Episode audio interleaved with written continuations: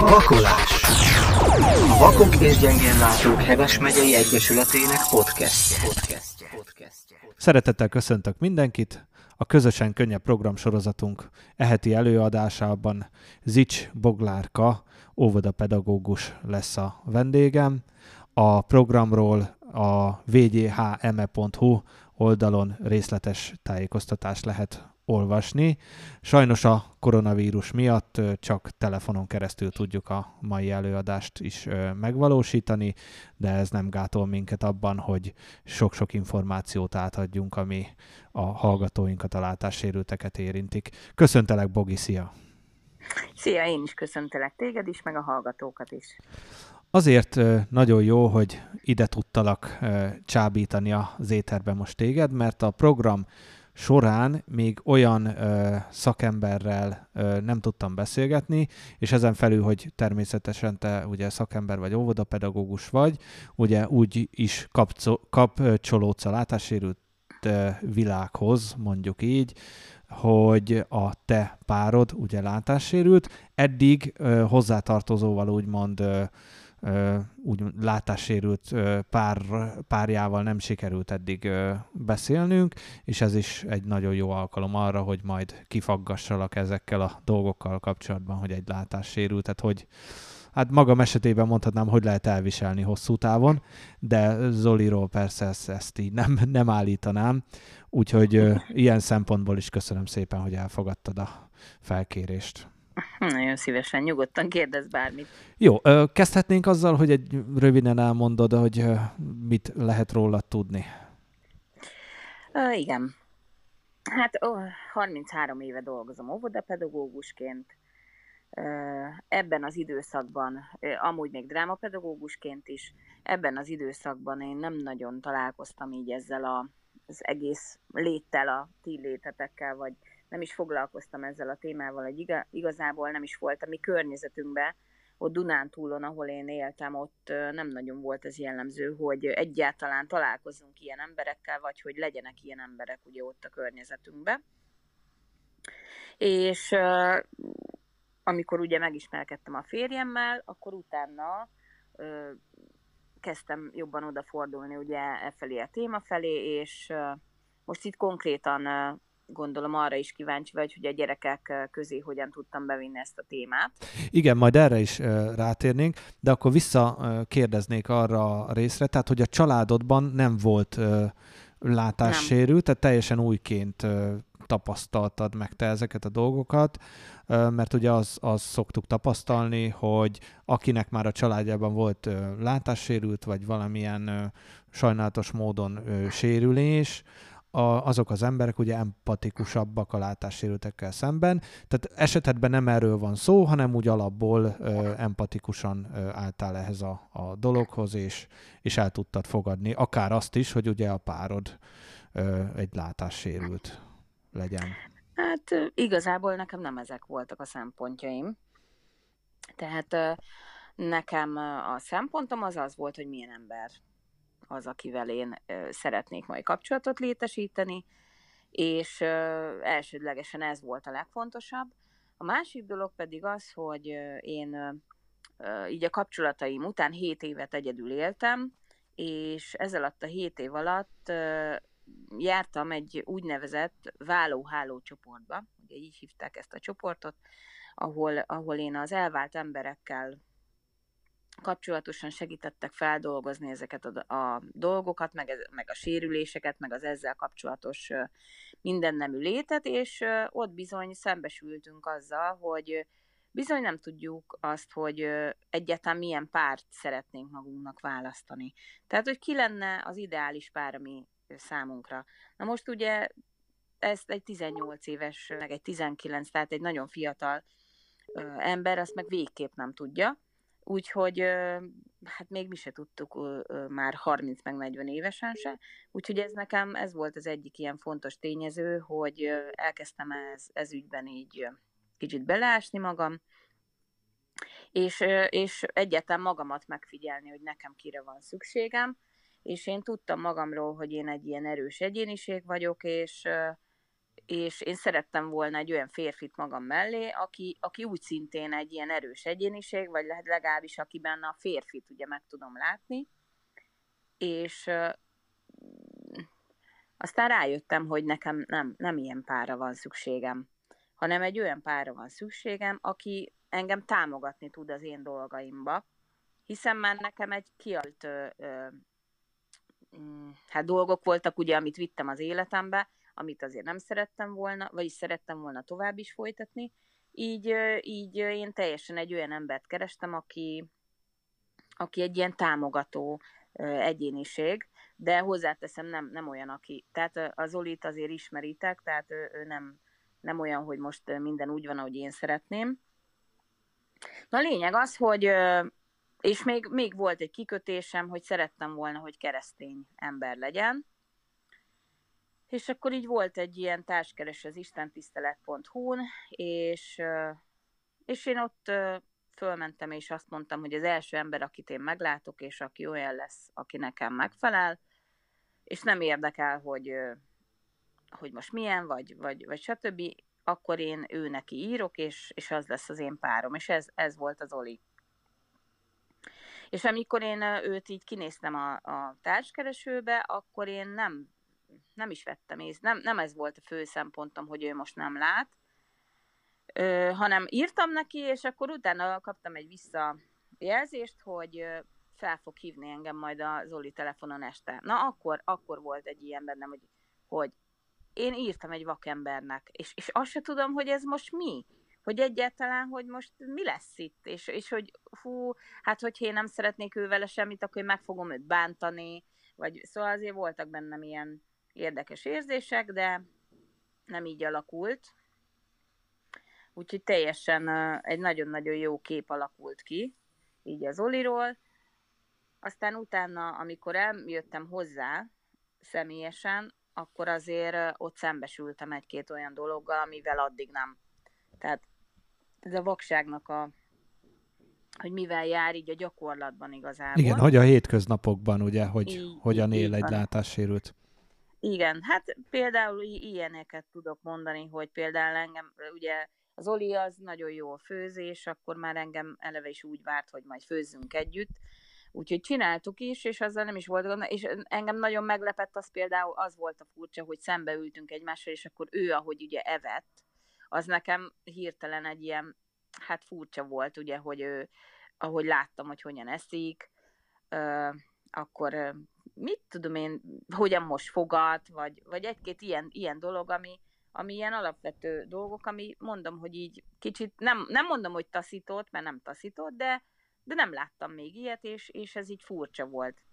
Nyilván, persze, tehát a, akkor Vagy... szembesültél ezekkel a dolgokkal, Így tudnak van. ezek a dolgok akár egy kis terhelést is ö, jelenteni. Már olyan szempontból értem, hogy ö, pozitív szempontból, tehát hogy nyilván segíteni szeretnél, hogyha olyat látsz, amit, ami más, amit te addig másképpen csináltál, és akkor gyakorlatilag ezeket a dolgokat közösen meg kell tanulni, hogy, hogy mind a kettőtöknek hogyan jó ki kell hát alakítani hát ezeket a igen, dolgokat. Igen, Meg kell igen. ismerni egymást, de hát ez a, egyébként egy kapcsolatban ugye mindenre vonatkozik, tehát mindenféle szempontból meg kell a, a két embernek ismernie egymást, és ezeken, hát igen. ezeken a dolgokon ö, túllendültetek, és azóta is ö, együtt, együtt éltek, és Hát azért, hogy túllendültünk, azért azt nem mondanám, hogy úgy rögtön olyan nagyon könnyű volt ezen túllendülni. Mert például, amit még így fel tudok hozni, ami még ugye mai napig is így kettőnk, hát nem így mondom, hogy, hogy nem probléma, de amit így észreveszek, tehát az a bizalomnak a, a kiépítése. Ugye az, hogy egy vakember sokkal nehezebben bízik meg szerintem így a, a, a látókban, vagy hogy mondjuk, meg, meg hát gondolom biztos van már annyi élménye, meg tapasztalata, hogy úgy nehezebben tudja így a bizalmat átadni az embereknek. És főleg nekem is, és én mondtam az olyanak, hogy én azt szeretném, hogyha olyan kapcsolat alakuljon ki közöttünk, hogyha én azt mondom egy szakadék szélén, hogy még léphetsz egy lépést, akkor merjél lépni, mert tudod, hogy én nem fogok olyat mondani, ami neked az... Tehát, hogy nem vezetem be ugye a szakadékba természetesen.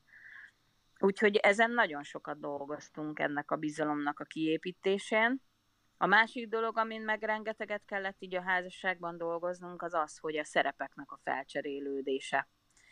Hogy ez Zolinak, mint férfinak elfogadni, hogy mondjuk én verem be a szöget, vagy, vagy én csinálok ugye olyan dolgokat, vagy vágom a fát, vagy most mit tudom én, nyírom a füvet, ami, ami, ami ugye neki nehezebben megy, de mindig megpróbálta, tehát amúgy már aztán ő vágta a fát, de, de azért, hát ugye ez nyilván, hogy ez így egy kicsit nehezebb egy férfi számára ezt is elfogadni. De most már nálunk ezek nagyon gördülékenyen mennek, ezek a dolgok. Egyébként ez más családoknál is előfordul a, a hát ahogy te nevezted szerep felcserélése olyan szempontból, hogy, hogy van, vannak olyan feleségek, akik szeretik ezt attól függetlenül is csinálni, hogy meg tudná ugye a férjük csinálni a, a, a barkácsolást, meg az ilyen házi munkákat. Sőt, én ismerek nyilván olyan látássérült párt is, ahol, ahol ugye meg tudja csinálni mondjuk a, a férfi is a, ezeket a dolgokat, attól függetlenül, hogy látássérült, de hát ugye nem vagyunk egyformák, tehát olyan családot is tudok, ahol a főzést a, a férfi csinálja, mert ő szeret, és, és ő neki van érzéke jobban hát hozzá. Hát ez nálunk is így van. E, igen, igen, tehát hogy itt már itt már ugye vannak ilyen speciális dolgok. Persze, tehát ez egy, ez egy hosszú folyamat, azt gondolom, amíg, amíg egy, egy pár összecsiszolódik, de hál' Istennek ugye nektek ez, ez megadatott és sikerült. És ebből következett az ugye, hogy beszéljünk már egy kicsit arról, hogy óvoda pedagógusként dolgozol jelenleg, és sok mindent bevittél az óvodába, azért, hogy a gyerekekkel érzékeltesd azt, hogy, hogy a látássérültek világa milyen, és hogy egyáltalán az érzékenyítés folyamatát bevezesd az óvodai oktatásba, úgymond. Beszélhetünk erről? Persze, persze. Mikor gondoltál erre először, hogy ezt, ezt a gyerekeknek meg kellene mutatni, hogy, hogy a vakok élete hogy néz ki, milyen? Hát én igazából Zolival elmentem ilyen érzékenyítő programokra, ahová ő így el szokott járni. És akkor láttam, hogy ugye főleg iskolásoknak, vagy ilyen falunapokon szokott ez így lenni, de főleg ugye, hogy az iskolás korosztálynak szól. Viszont azt is észrevettem, ugye, hogy én, én miattam ugye Zoli sokat bejött az óvodába és akkor ott találkozott ugye gyerekekkel, tudták ki ez a Zoli bácsi, és akkor észrevettem, hogy a gyerekek olyan különleges, különlegesen fordultak ő felé, ilyen különleges, amikor ő megjelent, mintha így átváltoztak volna, így nem tudom megmagyarázni, de az Oli kisugárzása is eleve olyan volt, hogy szinte maga köré gyűjtötte a gyerekeket, és érdeklődtek, hogy mi van vele, egyből mentek segíteni, szóval olyan gördülékenyen, mm, olyan gördülékeny volt ez az egész helyzet, és akkor gondoltam rá, hogy jó lenne ezt az érzékenyítést bevinni az óvodába is, de ugye, ugye az óvodás korosztály az inkább a játék és a játékosság az, ami úgy jobban, amin keresztül jobban lehet ugye őket tapasztaltatni, és ezért gondoltam, hogy azért én is óvodapedagógus vagyok, akkor kitalálok olyan dolgokat, olyan játékokat, amin keresztül ezt az érzékenyítést ugyanígy meg tudjuk mutatni a gyerekeknek, de mégis ők úgy érzik, mintha játszanának. És akkor így próbáltam egy ilyen programot hát kigondolni, utána Zolival meg is valósítottuk, és akkor ez, ez egyre jobban tetszett, így elterjedt ott a környéken, akkor már hívtak minket más óvodába is, és akkor így ketten mentünk, hogy én tartottam ezt a gyakorlati részét, amikor meg Zoli jött, a Zoli bemutatta a kis eszközeit, akkor meg ugye ő beszélt. És ez így nagyon-nagyon jól összejött ez a dolog. Igen, ez a... azért nagyon érdekes, elmondok én is két mm, tapasztalatot, amit átéltem. Ugye, amikor a fiamért mentem az óvodába, történt egyszer, hogy ugye a fehér bottal kapirgáltam befelé, és oda jött hozzám egy kis fiú, hogy, hogy miért, mit csinálok ezzel a bottal itt. Természetesen mondtam, hogy vak vagyok, és ezzel tájékozódok, és azt mondta erre, hogy jó, akkor ő, amíg itt vagyok az óvodában, segít nekem, és elkísér mindenhová. Ő ezt felfogta ö, három évesen, gyakorlatilag saját magától, amit sok felnőtt emberről nem mondhatunk el. A másik ilyen ö, példa volt, hogy ö, szintén mentem a fiamért, és mondta, hogy mielőtt elindulunk haza, kössem már be a cipőjét. Bekötöttem, és mire bekötöttem, ott állt mögött egy másik fiú, hogy az övé is kikötődött. És akkor így a fél óvodát gyakorlatilag végig cipőfűzőztem, és volt egy fiú, meg, aki meg is jegyezte, hogy a bácsi vagde cipőt kötni tud, úgyhogy ez egy ilyen érdekes mhm. történet volt, hogy a gyerekek mennyire ö, közvetlenül és magától értetően ö, értetődően fel tudják ö, fogni azt, hogy miről van szó, és nem bonyolítják túl. És őszintén oda, odaállnak akkor is megkérdezni, hogy veled mi történt, hogyha nem tudják, miközben tapasztalom azt, mondom neked a hallgatóknak is, hogy megyek az utcán, és van egy beszélgető csoport, és amikor a vakember közeledik, elhallgatnak és csöndbe vannak. Ezzel teszik a legrosszabbat gyakorlatilag, mert hogy nem hallom, hogy hol vannak, hogy meg tudjam őket, ki tudjam kerülni, hanem pont hallgatás, mert hogy rám csodálkoznak, tehát nyilván felén fordulnak és nézik, hogy na, ez a vakember most hogy oldja meg ezt a dolgot. Ezzel szemben egy gyerek teljesen jól kezeli a helyzetet. Gondolom erről vannak neked tapasztalataid, meg erről tudunk beszélni, de, de ez, ez egy nagyon érdekes a gyerekeknél, hogy, hogy bennük mi zajlódik a felnőttekkel szemben. Hát igen, a, ez, mondom, az óvodás korosztály ez az, a, ahogy mondott te is, hogy ez az őszinteség bájával kezeli a dolgokat. Ö, teljesen az ösztönösség. Itt még, itt még nagyon jellemző, amikor elkerülnek az iskolába, akkor jön ez a, hogy hogy a tananyag lesz a fontos, a tudás lesz a fontos, az ismeret. És elfelejtődnek ezek a belső értékekre való odafigyelések.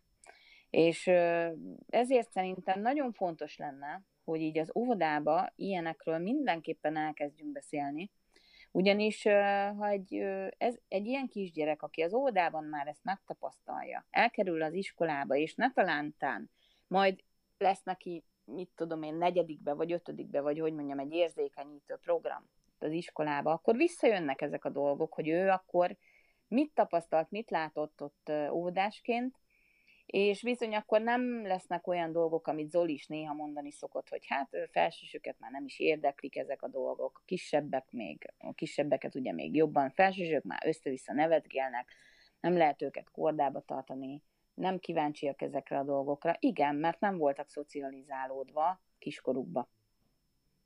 Az óvodások még kíváncsiak, érdeklődőek, őket érdekli minden téma, mindent be akarnak szívni, mindent, mindent, mindent magukba akarnak zárni. Ezért nagyon fontos szerintem, hogy mindenképpen az óvodás korosztályba ezt a témát ki kell vinni. Igen, és a, ahogy mondott, tehát be kell ágyazni ezt a már, már óvodás korban is, Így és van. akkor a későbbi folyamatoknál könnyebb ezt visszaidézni, és, és többet lehet ezáltal elérni mint hogyha az óvodában nem kezdődne el ez a folyamat. Ami egyébként egy nagyon fontos, mert ugye az egymással szembeni elfogadás az egy, az egy alapvető tételnek kell, hogy legyen, és ez nagyon nehéz dolog egyébként, mert ahogy te is mondtad, látni azt, hogy, hogy hogyan étkezik egy látássérült, hogy hogyan csinálja minden napos dolgokat, ezeket, ezeket fel kell tudni dolgozni, és ehhez kell adni egy, egy útmutatót már gyerekkorban is, hogy egymást hogyan tudjuk jól elfogadni, ezért van nagyon nagy szerepe a, a szemléletformálásnak, vagy érzékenyítésnek, és ezért jó bevinni az óvodába is. Így van. Szeretnék Viszont egy... még, igen, mondja csak. Még szeretnék hozzátenni ehhez annyit, hogy én most csinálok is egy ilyen, hát nem azt mondom kísérletet, de valamilyen fajta majd uh, ilyen hatásvizsgálatot is, ahol uh, saját óvodámba is lemérem azt, hogy ugye azért Zoli járkál ugye behoznánk többet is. Na most ugye van az én csoportom, és azok a gyerekek, akik uh, így hónapról hónapra találkoznak, találkoznak az Olival. Tehát, hogy folyamatos kapcsolatban van az Oli a gyerekekkel, Míg van a másik három csoport, ugye óvodán belül, ahol ők csak az érzékenyítésen találkoznak, úgymond így vakemberekkel, vagy bárkivel, tehát hogy csak az érzékenyítésen, vagy, vagy egy-két, talán még egy-két alkalommal, de mégsem olyan intenzíven, mint mondjuk az én csoportom. És azért nagyon-nagyon látszódik a különbség a gyerekeknek a, a szociális érettségében, hogy mennyire számít az, hogy, hogy ők folyamatosan így látják az Zolit. Például Zoli már, ő is evett már közöttük, akkor például mesélt nekik délutáni mesét, arra aludtak el, a kutyával folyamatosan jön a kerítése, mindig ugye megyünk, megnézzük. A városba is odaszaladnak a gyerekek már hozzá, találkoznak vele. Tehát egy mélyebb kapcsolat alakul ki, de nem csak azért, mert hogy ő az Oli, tehát így mondom, hogy egy látássérültel is, a, a, és utána már sokkal könnyebben veszik ugye az akadályokat ezek a gyerekek. Csak annyit szerettem volna még hozzátenni, hogy viszont ehhez kellett az Olinak a nyitottsága. Tehát az nem elég, hogy én most szeretnék egy érzékenyítő programot oda bevinni az óvodába, és, és, és akkor legyenek az én gyerekeim nyitottak ugye a fogyatékkal élő emberek felé, hanem nektek is úgymond nyitottnak kellene lenni, és ezt kellene megmutatni, mert bizony, így azért azt te is tudod, Gábor, hogy ugye köztudatban nem tudom, hogy hogy él egy vakember, tehát így mondom, hogy így egy szülőnek a tudatában, de amikor a Marika is elmondja, hogy, hogy a fehérbotot horgászbotnak nézik, meg hogy ilyen, tudod, ilyen nagyon-nagyon a vakember az csak olyan lehet, akit össze-vissza kísérgetnek, vagy aki nem bír megszólalni, vagy nem tudom, még mondjak egy-két ilyen bélyeget, hogy, hogy bizony ehhez az is kell, hogy ti, akik azért tényleg erre nyitottak vagytok, menjetek ezekbe az intézményekbe, és csináljátok ezeket a dolgokat, mert különben meg így nem, tehát nem alakul ki egy tényleg egy olyan nagyon jó pozitív kép, aminek ki, kell, ki kellene, hogy alakuljon. Igen, egy kis magyarázatot a hallgatóinknak hozzátennék. A Zoli, ugye a Bogi párja Kálai Zoltán, ő a programunkban szintén beszélgető partnerem lesz majd a későbbiekben, tehát őt is meg fogjuk ismerni. Én már ismerem, de a többieknek is bemutatjuk, illetve hát érdekes témákat fogunk vele is átbeszélni, illetve a Marika, akit az előbb említett, ő pedig a Heves megyei Egyesület egyik oszlopos tagja, a kultúrcsoportban is nagyon jelentős szerepet vállal, illetve ő, ő is vakvezető kutyával közlekedő látássérült, és volt már nálatok ő is az, az óvodában érzékenyíteni, ha jól emlékszem, igaz? Igen, igen. Úgyhogy így azt hiszem a hallgatók erről is körképet kaptak, hogy, hogy ki is a Marika, akit említettél. Én arra szerettem volna rákérdezni, hogy a tavalyi évben, bocsánat, tavaly előtti évben, karácsonykor készültetek a látássérültek számára egy műsorral, amit Gyöngyösön, a gyöngyösi látássérült csoportnak, úgymond, elő is adtatok, és én nekem az nagyon tetszett, mert hogy gyakorlatilag voltak olyan elemek a műsorban, ami nem volt látható, és azokat a részeket pedig te narráltad, és így állt össze a műsor. Ezzel a látássérülteknek ugye egy teljes, teljes körű, élvezhető műsort és, és szívet melengető előadást varázsoltatok oda nekünk elmeséled azt, hogy hogy készültetek föl erre az előadásra, és miket mondtál közben a gyerekeknek. Nyilván ők ismerték már, ismertek titeket, az Olit, tehát hogy nagyjából tudták, hogy miről van szó, de mégis, hogy milyen kérdéseik voltak esetleg a látássérültekkel kapcsolatban, vagy hogyan készültetek erre a, a, az előadásra.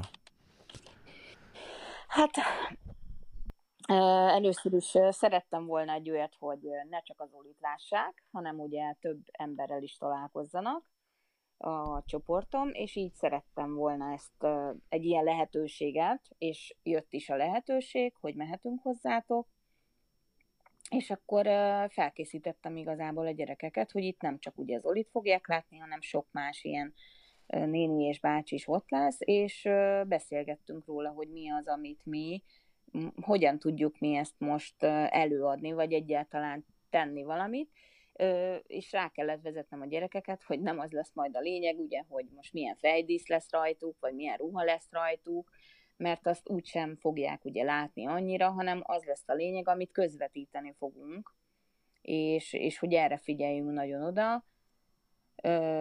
Ezért fontossá vált a mikrofon is, ugye, hogy hallható legyen az a dolog, amit mi szeretnénk ugye előadni, hogy, hogy ez nagyon fontos, hogy, hogy ti ugye a fületekre vagytok jobban hagyatkozva, megérthető is legyen, és hát azért az érzelmeket is valahogy ugye át tudjuk adni, vagy kifejezni, és hát így ezt találtuk ki, hogy így közben mondani fogom ezeket a dolgokat, meg hogy ők ugye mit mutogatnak, ugye, hogy mit fognak mutatni. Ezt megbeszéltük közösen, és hát így, így állt össze ez a kép.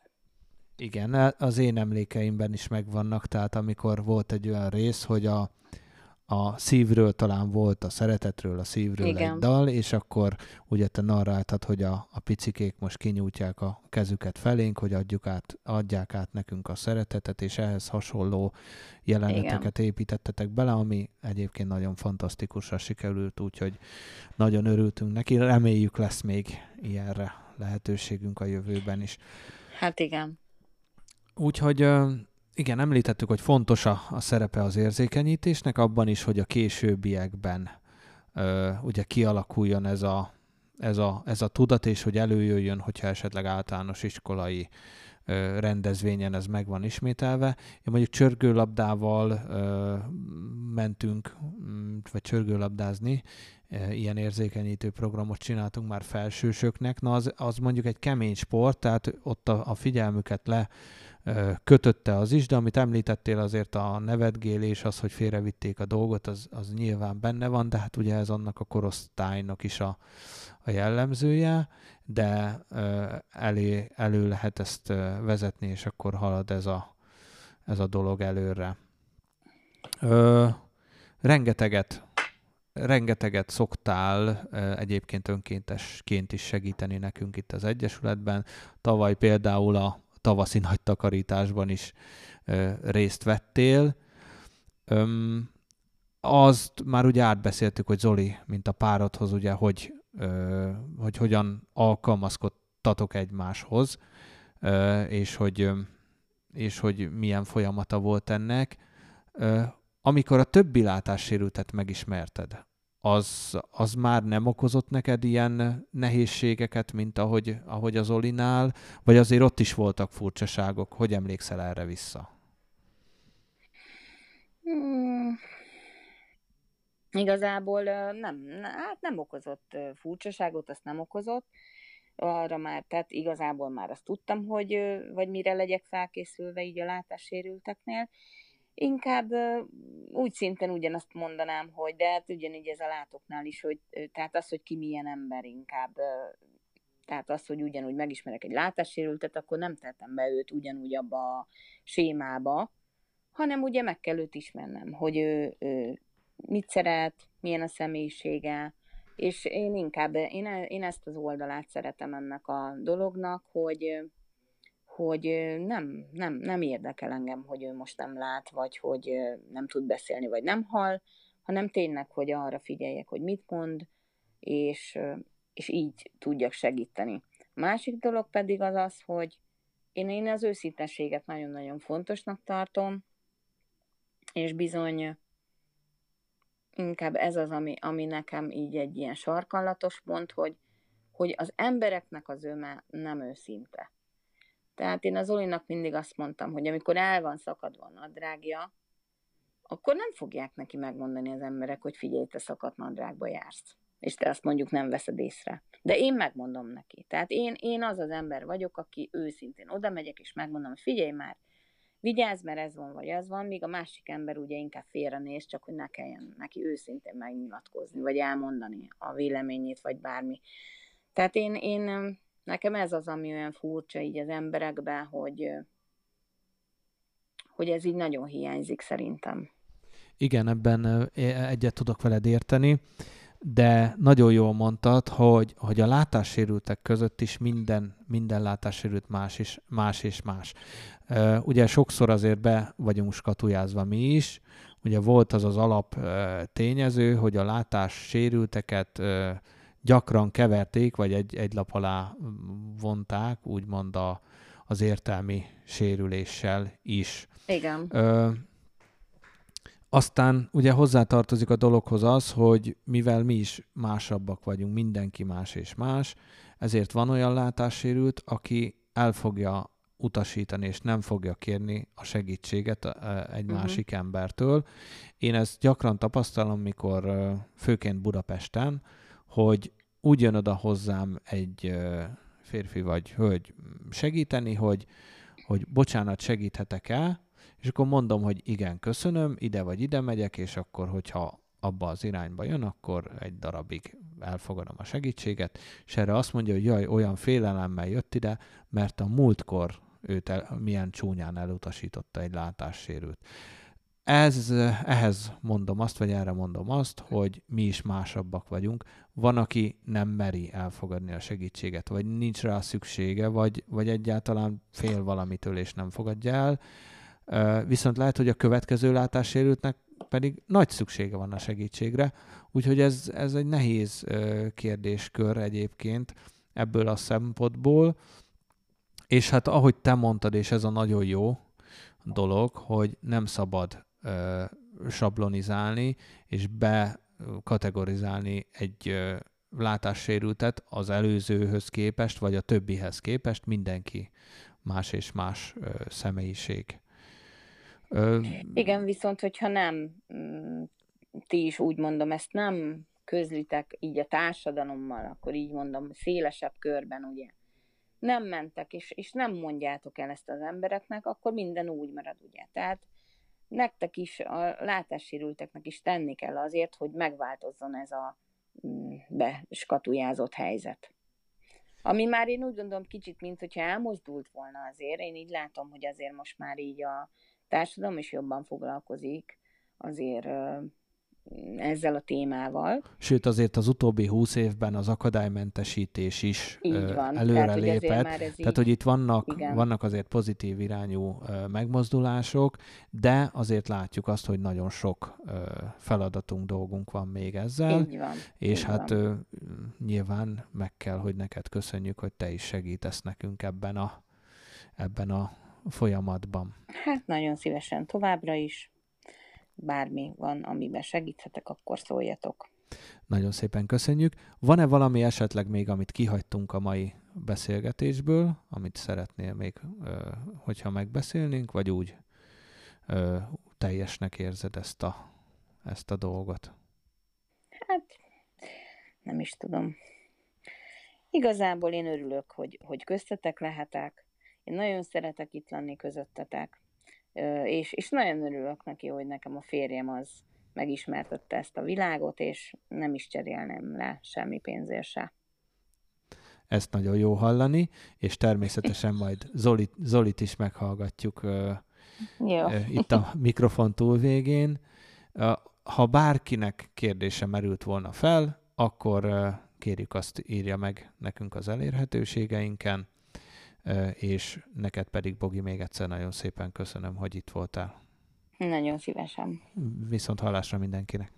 Viszont hallásra. Ez volt a vakolás.